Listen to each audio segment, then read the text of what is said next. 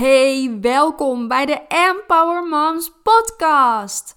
Mijn naam is Maaike Hendricks, ik ben psycholoog en bevallingsexpert en ik help moeders bij het verwerken van een nare ervaring rondom hun zwangerschap, bevalling of de tijd daarna. En daarnaast begeleid ik moeders naar het stukje ontspannen moederschap, vooral in het eerste jaar na de geboorte. Waarom worden we eigenlijk zes weken na de bevalling als het ware losgelaten? Waarom krijgen we er niet wat meer begeleiding in, in dat stukje moederschap? Hier richt ik me op, zodat je een energieke, ontspannen moeder kunt zijn, vol rust en vol vertrouwen. Ik heb de laatste tijd heel veel vragen gekregen over een bevallingstrauma. Hoe herken je het? Wat zijn de symptomen? Wat zijn de meest voorkomende oorzaken? Kun je eigenlijk een bevallingstrauma voorkomen? Ik dacht, ik ga hier gewoon een podcast over opnemen, want er is schijnbaar heel veel vraag naar. Dus laat ik gewoon de meest gestelde vragen vandaag beantwoorden over een bevallingstrauma in deze podcast.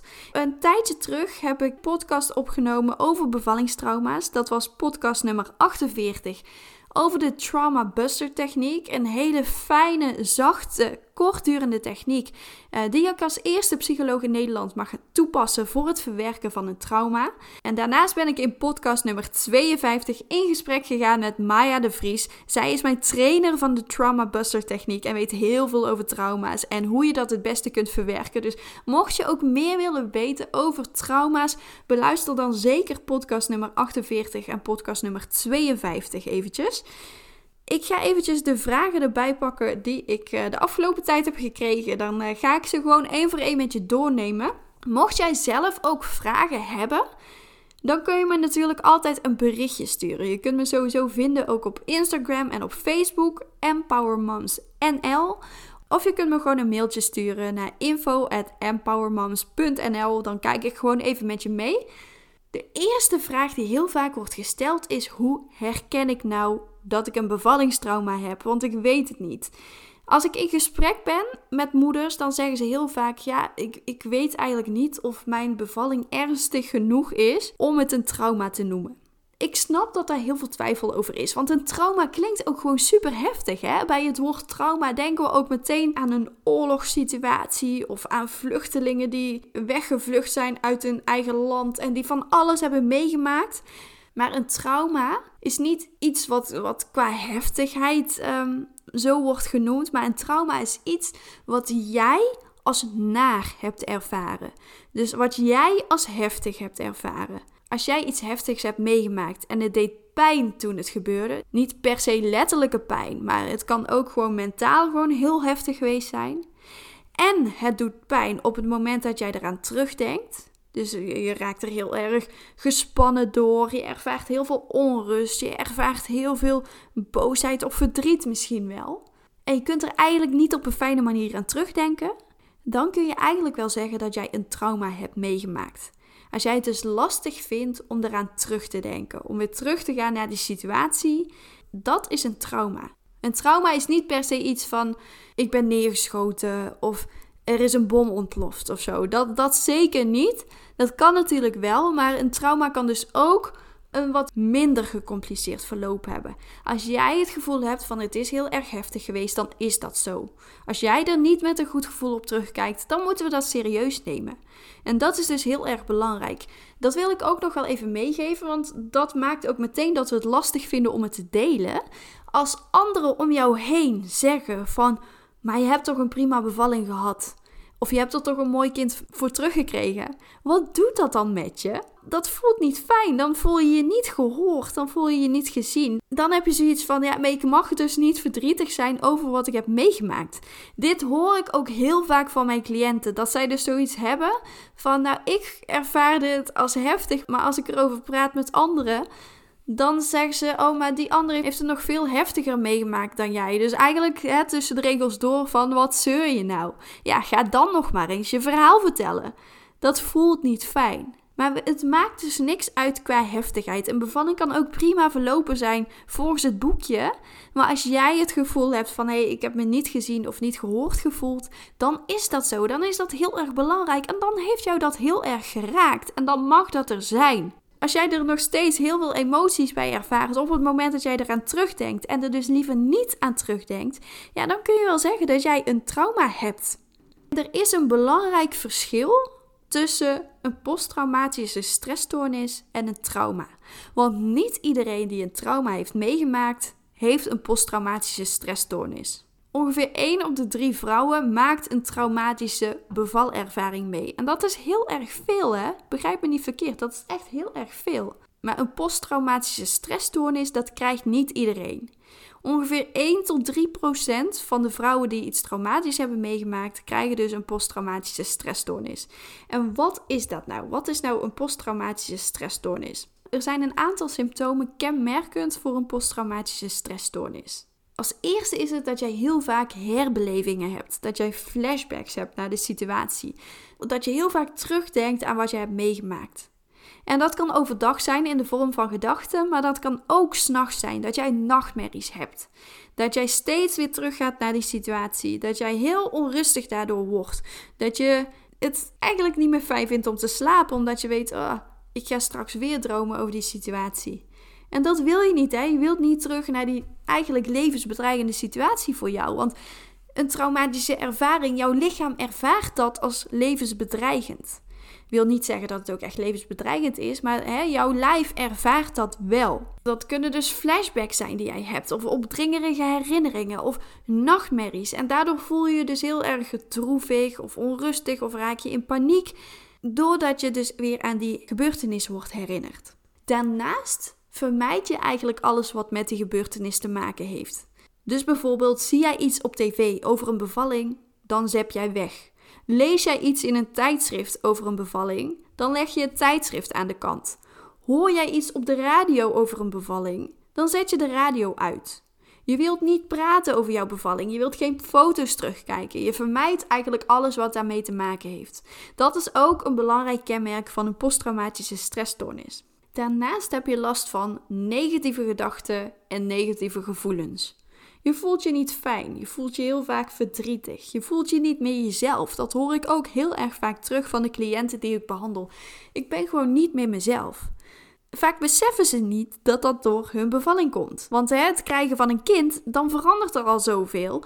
En vaak denken we dat het daardoor komt. Dat heel je leven op zijn kop staat. Dat je moet wennen aan je kind. Dat je op zoek bent naar een nieuw ritme voor jezelf. En dat is niet gek hè, dat je dat denkt. Want dat is eigenlijk een hele logische gedachte. Maar als jij dus iets heel heftigs hebt meegemaakt, dan kan dat ervoor zorgen dat jij dus een totaal ander persoon wordt, omdat jouw lichaam eigenlijk in een soort van overleefstand staat. Je bent ook constant alert. Het kost heel veel energie. Daardoor heb jij zelf ook heel weinig energie om de dingen te doen die jij leuk vindt. Dus je merkt al snel dat je heel erg moe bent. Dat je het liefst niet met vriendinnen uit eten gaat. Of dat je uh, het liefst op de bank blijft hangen bijvoorbeeld. Dat je niet deel wilt nemen aan allerlei sociale activiteiten. Je voelt ook heel veel spanning, heel veel onrust. Het is niet fijn. Je voelt wel dat er iets aan de hand is, maar je weet niet precies wat dan. Je weet alleen dat het zo niet langer door kan. Dat weet je wel. Maar hulp zoeken is vaak een stap te ver. Hè? Hulp zoeken vinden we echt heel erg lastig. Omdat er ook vaak een soort van label hangt op hè, hulp zoeken. Dan is er iets mis. Of dat is alleen voor de mensen die echt iets hebben meegemaakt, bijvoorbeeld.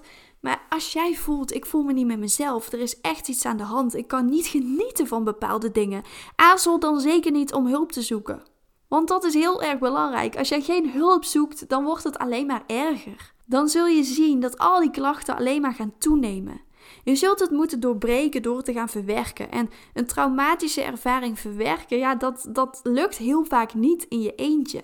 En dan komen we ook meteen bij een vraag die ik ook wel eens krijg: van nou, kun je zelf iets doen om die nare ervaring een plek te geven? Ja, dat kan zeker. Je kunt zelf ook zeker wel iets doen om het proberen te verminderen. Wat niet wil zeggen dat het altijd lukt. Want als het echt iets heftigs is, zou ik zeker aanraden om er met iemand over te gaan praten, een professional. Maar er zijn wel een aantal dingen die jij zelf als eerste kunt doen. En als eerste is het dat jij erkent dat het een trauma is. Juist doordat we heel veel onbegrip krijgen van je omgeving, vinden we dat heel lastig om dat bij onszelf eigenlijk te erkennen. Hè? Van nou, ik heb een trauma meegemaakt.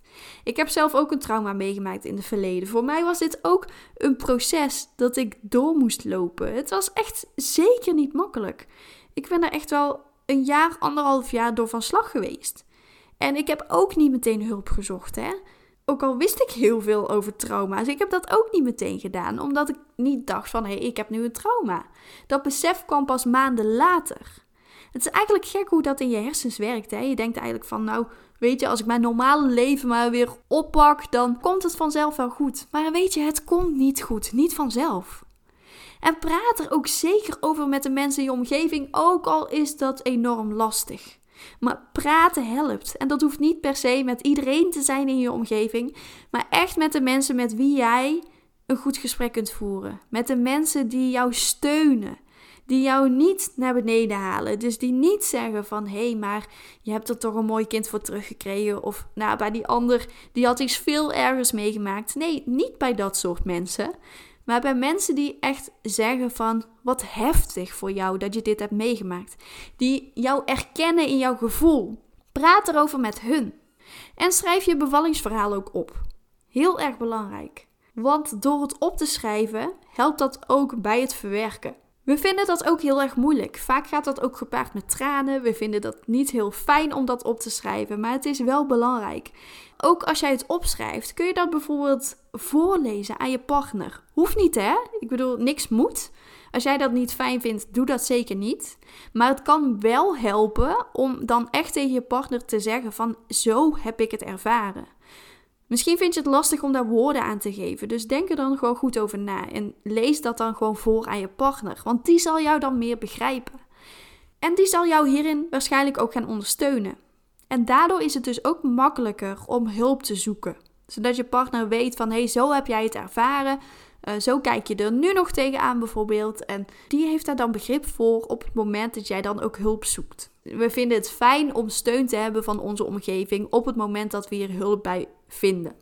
En trek je ook niet te veel aan van het commentaar van de mensen in je omgeving. Iedereen zal er wat van vinden. Dat is heel erg lastig, maar blijf bij jezelf. Jij hebt dit ervaren. Het is jouw gevoel. Jij hebt dit meegemaakt. Een ander heeft iets anders meegemaakt. Daar kun jij ook niet over oordelen. Dus anderen kunnen ook niet oordelen over jouw situatie. En geef jezelf de tijd, hè? Je hoeft echt niet binnen nu en een weekje je trauma verwerkt te hebben. Geef jezelf de tijd. Het is een heel proces. En de meeste mensen die ik begeleid, de meeste moeders die ik begeleid, komen ook pas na een paar maanden of zelfs na jaren na hun bevalling, komen ze bij mij. En dat doen ze niet meteen na hun bevalling. Want in het begin denken ze, oh, dat gaat vanzelf wel over. Of ze weten niet dat het een bevallingstrauma is en komen daar later achter. Dus geef jezelf de tijd om het te verwerken. Want in de eerste paar weken, hè, dan, dan maak je sowieso heel veel mee. En in de eerste paar weken na de bevalling gebeurt er ook heel veel in je hersenen. Je hersenen proberen dat ook allemaal te verwerken. En als het na zo'n ja, zes tot acht weken nog steeds niet beter gaat, dat is al een teken om aan de bel te trekken. Ik zou het ook zeker bespreken met de verloskundige als je op nakontrole komt. En dat is natuurlijk ook een dingetje, want als jij posttraumatische stressstoornisklachten hebt, dan vermijd je dat dus het liefst. En wil je eigenlijk niet op nakontrole komen bij de verloskundige, omdat het dus heel erg confronterend is. Maar wat ik je wil aanraden is om dat wel te doen. Om er wel mee in gesprek te gaan. Om echt te zeggen hoe jij je voelt, hoe jij het hebt ervaren. Want dan kunnen ze jou de juiste hulp geven. En misschien vinden ze het ook wel fijn om te weten van oké, zo heb jij het ervaren. Kunnen ze er zelf ook wat van leren? Hè? Want hulpverleners die doen eigenlijk alles wat in hun macht ligt om jou een goede ervaring te geven. Maar als jij dat dus niet ervaart en je vertelt dat niet, dan hebben ze geen idee. Niemand wil bewust iemand schaden. Zeker niet als zorgverlener zijnde. We zijn er allemaal met een goede intentie. We willen dat iedereen een fijne bevalervaring heeft. Maar helaas is dat dus heel vaak niet het geval. Dus maak het bespreekbaar. Wat vond jij niet fijn? Voelde jij je niet gezien of gehoord? Welke opmerking is jou bijgebleven? Als jij dat bespreekbaar maakt, kunnen ze dit meenemen. En kun jij andere vrouwen er ook voor behoeden om diezelfde ervaring mee te maken. Dat klinkt wel als een hele verantwoordelijkheid, besef ik me. Maar het is juist heel belangrijk, want als niemand het weet, dan, kan er ook niks veranderen. Dus maak het bespreekbaar hoe lastig dat ook is. En wil je daar niet in je eentje naartoe, naar die nakontrole, vraag dan iemand mee. Je mag ook een professional meevragen. Ik ga ook wel eens mee met iemand die het bespreekbaar wil maken, maar dat heel erg lastig vindt om dat zelf te doen. En die het fijn vindt dat ik er dan bij ben. Dus dat kan ook, hè. Dus kijk wat voor jou prettig voelt. En aarzel dus ook niet om professionele hulp te zoeken. Naar een psycholoog gaan, dat lijkt echt wel een hele grote stap. Is niet makkelijk, maar het helpt je wel. En het hoeft ook geen langdurig traject te zijn. Hè? Ik gebruik zelf de Trauma Buster techniek en daarmee heb jij in twee uur jouw nare ervaring verwerkt.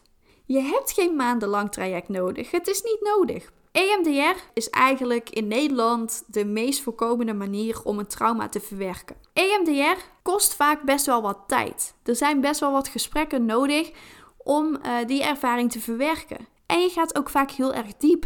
Je gaat weer helemaal terug naar die situatie. Je haalt alles weer terug. Waardoor je dus ook vaak een paar dagen van slag bent. Ik hoor ook heel vaak van moeders dat ze echt wel drie dagen van slag zijn na zo'n sessie EMDR. Nou, dat is toch verschrikkelijk? Ik heb zelf drie jaar gezocht naar een fijne, zachte techniek voor moeders om hun nare ervaring te verwerken. Juist doordat je als moeder zijnde heel weinig tijd hebt en doordat je als moeder zijnde gewoon geen zin hebt in zo'n maandenlang traject. Je hebt wel wat beters te doen. Je kunt je tijd wel beter besteden. En als je dan telkens drie dagen afligt na een sessie, ja, hoe doe je dat dan met je kinderen? Dat gaat gewoon niet. Dus vandaar de Trauma Buster techniek, die hele zachte techniek. Het is echt heel erg fijn, er wordt humor gebruikt.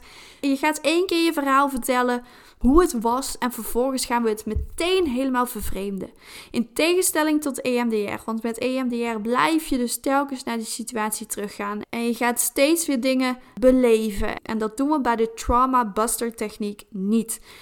We gaan het zo vervreemden dat het dus meteen eigenlijk anders wordt opgeslagen in je hersenen. Doordat we die lading, dus die spanning, die onrust, die boosheid, het verdriet er meteen vanaf halen, is het veel makkelijker voor jou om erover te praten. Twee uurtjes van je tijd heb je nodig. Meer niet. 95% van de moeders verwerkt haar nare ervaring in twee uur.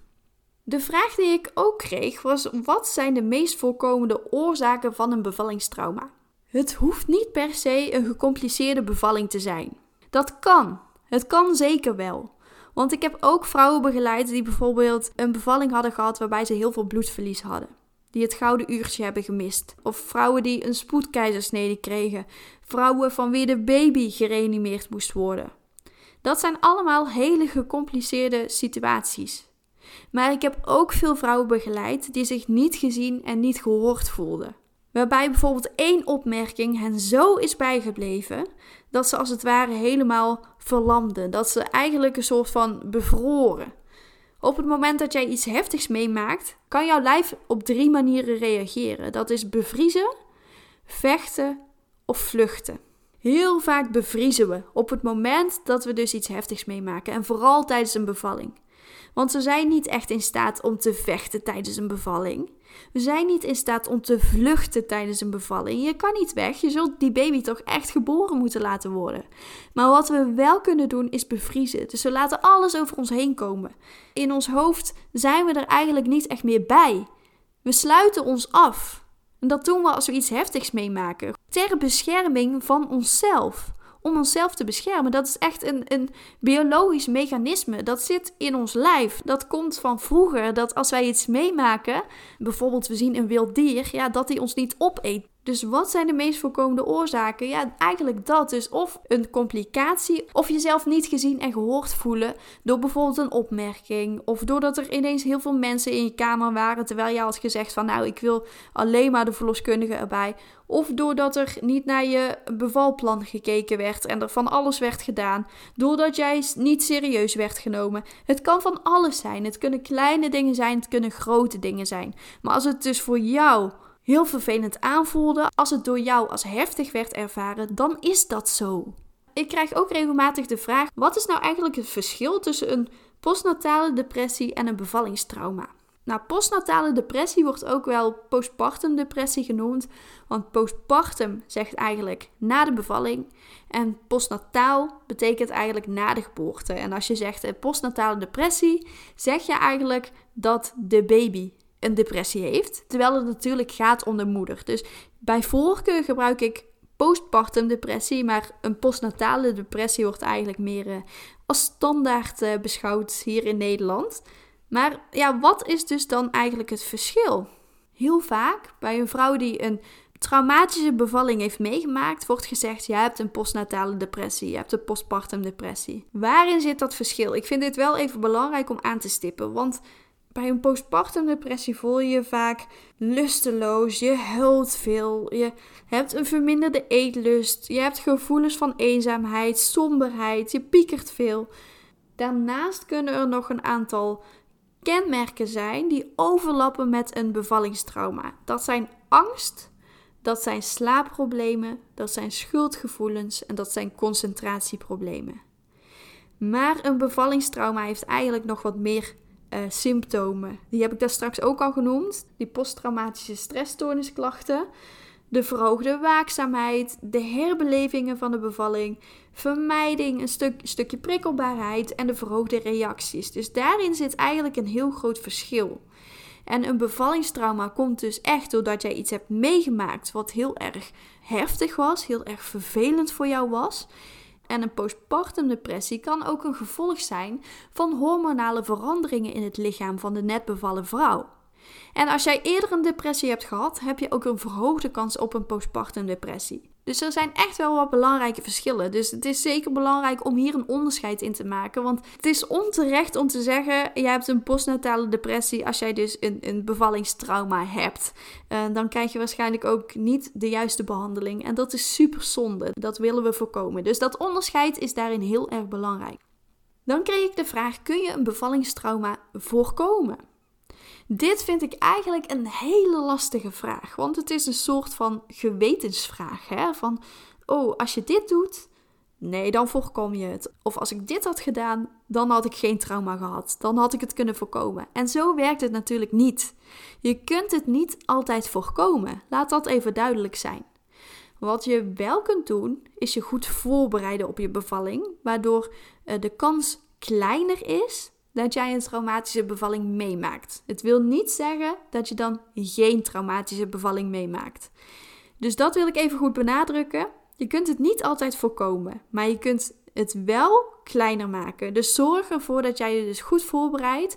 Zorg ervoor dat jij een bevallingscursus gaat volgen, een zwangerschapscursus, zodat jij weet hoe een bevalling gaat. Zodat jij weet wat de verschillende fases van een bevalling zijn zodat jij dus ook kunt inschatten van oké, in welke fase zit ik nu?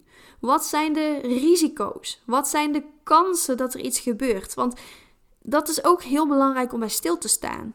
Ik hoor ook heel vaak dat heel veel vrouwen van hun eerste kind thuis willen bevallen. Dat is heel erg mooi. Ik ben daar ook zeker voorstander van.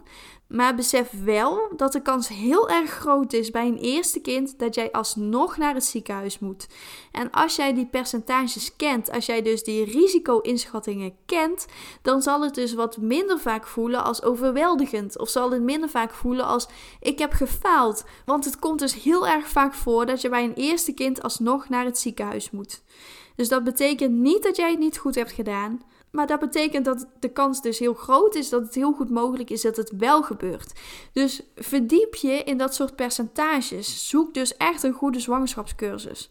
Ook hoe vaak wordt een keizersnede gedaan bijvoorbeeld. Want jij kunt wel echt in je hoofd hebben van nou ik wil per se een, een normale vaginale bevalling. Maar als jij beseft hoeveel bevallingen uiteindelijk in een keizersnede eindigen dan is dat veel makkelijker om er rekening mee te houden. En kom je straks niet op het punt wanneer iemand tegen jou zegt: Nou, het wordt een keizersnede. Dat jij helemaal overweldigd raakt. Van: Oh shit, nee, dit wil ik niet. Dit had ik niet verwacht.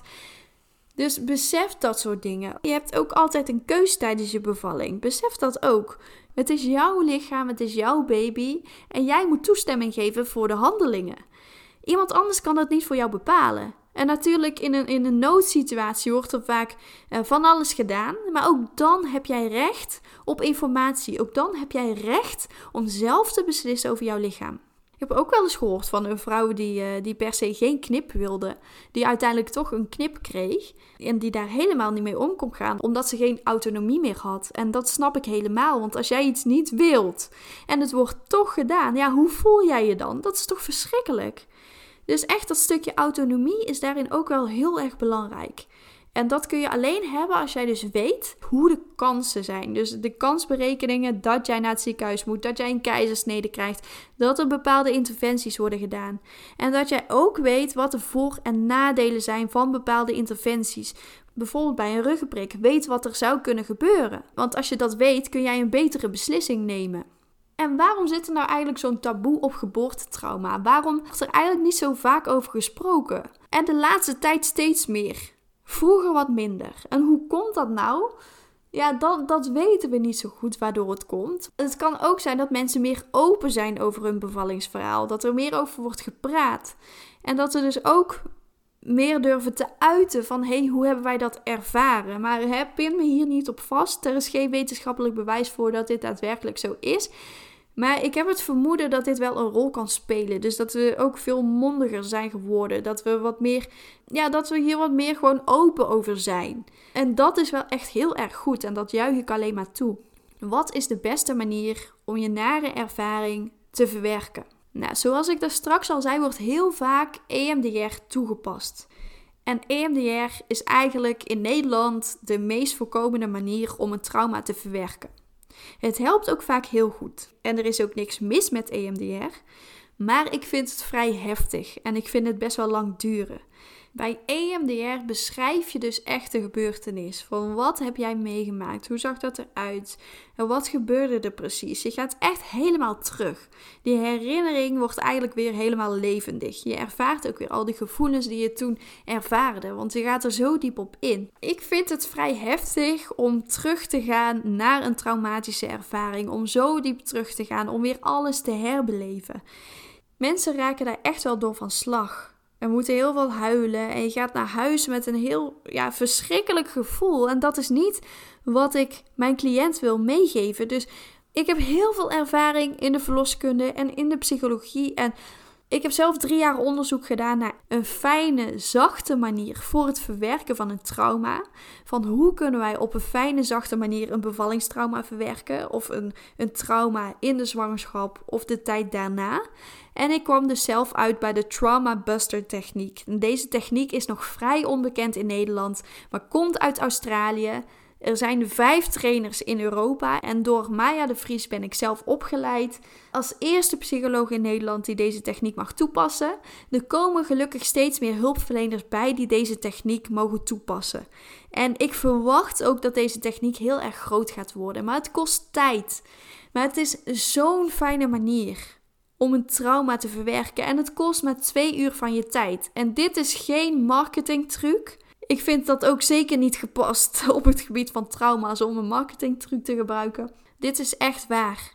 Je hebt geen maandenlange trajecten nodig. Tenminste, als het gaat om een enkelvoudig trauma. Dus als het een eenmalige gebeurtenis is en het een herinnerbare gebeurtenis is. Dat wil ik er nog wel bij zeggen.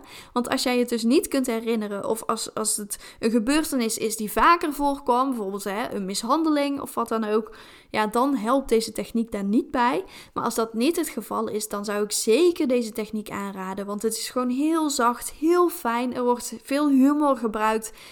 Ook alle lichamelijke klachten die jij ervaart, dus zoals een brok in je keel of een knoop in je maag, spanning in jouw lijf, spanning in je buik, spanning in je benen bijvoorbeeld. Dat pakken we allemaal aan, dus dat gaat er meteen uh, ook uit, waardoor je dus heel erg opgelucht naar huis gaat. Ik krijg vaak van cliënten te horen van, nou, ik, ik voel me gewoon fijn nu. Het kost wel wat energie, want twee uur achter elkaar is best wel vermoeiend. En je hersenen die slaan dat ook allemaal op een vernieuwde manier op. Dus na vier dagen hebben we altijd nog even contact van oké, hoe ervaar je het nu? Heb jij nog ergens spanning? Wat doet het met je op het moment dat jij nu terugdenkt aan jouw ervaring? In 95% van de gevallen krijg ik gewoon te horen van nou, het is gewoon weg. Ik kan er op een fijne manier weer aan denken. Ik kan er op een neutrale manier aan denken. Ik hoef niet meer te huilen als ik erover praat. Ik voel me niet meer machteloos of boos of, of vol met spanning of hè, verdrietig. Dat is allemaal weg. En dat is precies wat we willen. We halen die emotionele lading ervan af, zodat jij goed kunt terugkijken. We halen dus niet die positieve emoties ervan af. Hè? Dat is ook iets wat heel belangrijk is om te vermelden. Als jij bijvoorbeeld de geboorte zelf, dat het kind op jouw borst werd gelegd, als heel fijn hebt ervaren, dan blijf jij dat nog steeds als fijn ervaren. Dus we halen echt alleen die negatieve emoties eraf. Dus ik zou zeggen, heb jij iets naars meegemaakt? Aarzel dan niet om contact met mij op te nemen. Ik bel ook altijd eventjes van tevoren met jou voordat we een sessie gaan doen, zodat ik uh, kan kijken van nou, is het iets voor jou? Wat ervaar jij bijvoorbeeld? Is het inderdaad een enkelvoudige gebeurtenis? Um, herinner jij je nog bepaalde dingen? Waar zit de meeste spanning? Want we werken echt aan één gedeelte van de bevalling. Dus niet aan, aan, aan het hele traject. Omdat als we één ding hebben verwerkt van jouw bevalling, dat de rest van de bevalling eigenlijk als het ware automatisch meegaat. Dus dat is ook echt heel fijn. Dus je hoeft maar een gedeelte aan te pakken. En dat komt omdat je hersenen heel erg plastisch zijn. Die uh, kunnen dat uh, eigenlijk allemaal mee verwerken. Dus mocht het iets voor je zijn, stuur me dan zeker een berichtje of kijk even op mijn website empowermoms.nl/slash tbt van de Trauma Buster techniek. Dus daar vind je echt alle informatie over wat het precies inhoudt.